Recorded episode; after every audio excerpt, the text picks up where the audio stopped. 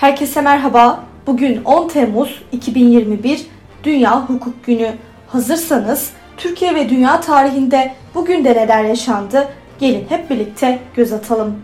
Dünya tarihinde bugün yaşananlar 1913 Kaliforniya'daki Ölüm Vadisi'nde sıcaklık 56,7 santigrat derece olarak ölçüldü. Bu Amerika Birleşik Devletleri'nde ölçülmüş en yüksek sıcaklık derecesidir. 1962 Amerika Birleşik Devletleri kıtalar arası haberleşmeyi sağlayacak olan Telstar uydusunu uzaya gönderdi. 1971 Fas ordusunun bazı birlikleri krallık rejimine karşı ihtilal girişiminde bulundu. Ülkede cumhuriyet ilan edildi. Türkiye tarihinde bugün yaşananlar 1894 İstanbul'da 474 kişinin ölümüne sebep olan bir deprem meydana geldi. 1992 Sosyalist Parti Anayasa Mahkemesi tarafından kapatıldı.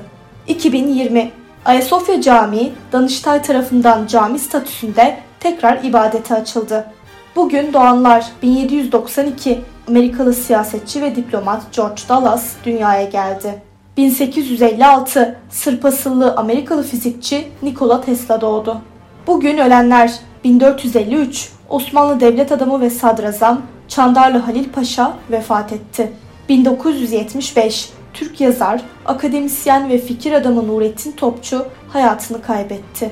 Bugünkü bültenimizi de burada sonlandırıyoruz. Programımızda tarihte gerçekleşen önemli olayları ele aldık. Yarın da tarihte neler olduğunu merak ediyorsanız bizi dinlemeyi unutmayın. Yarın görüşmek üzere.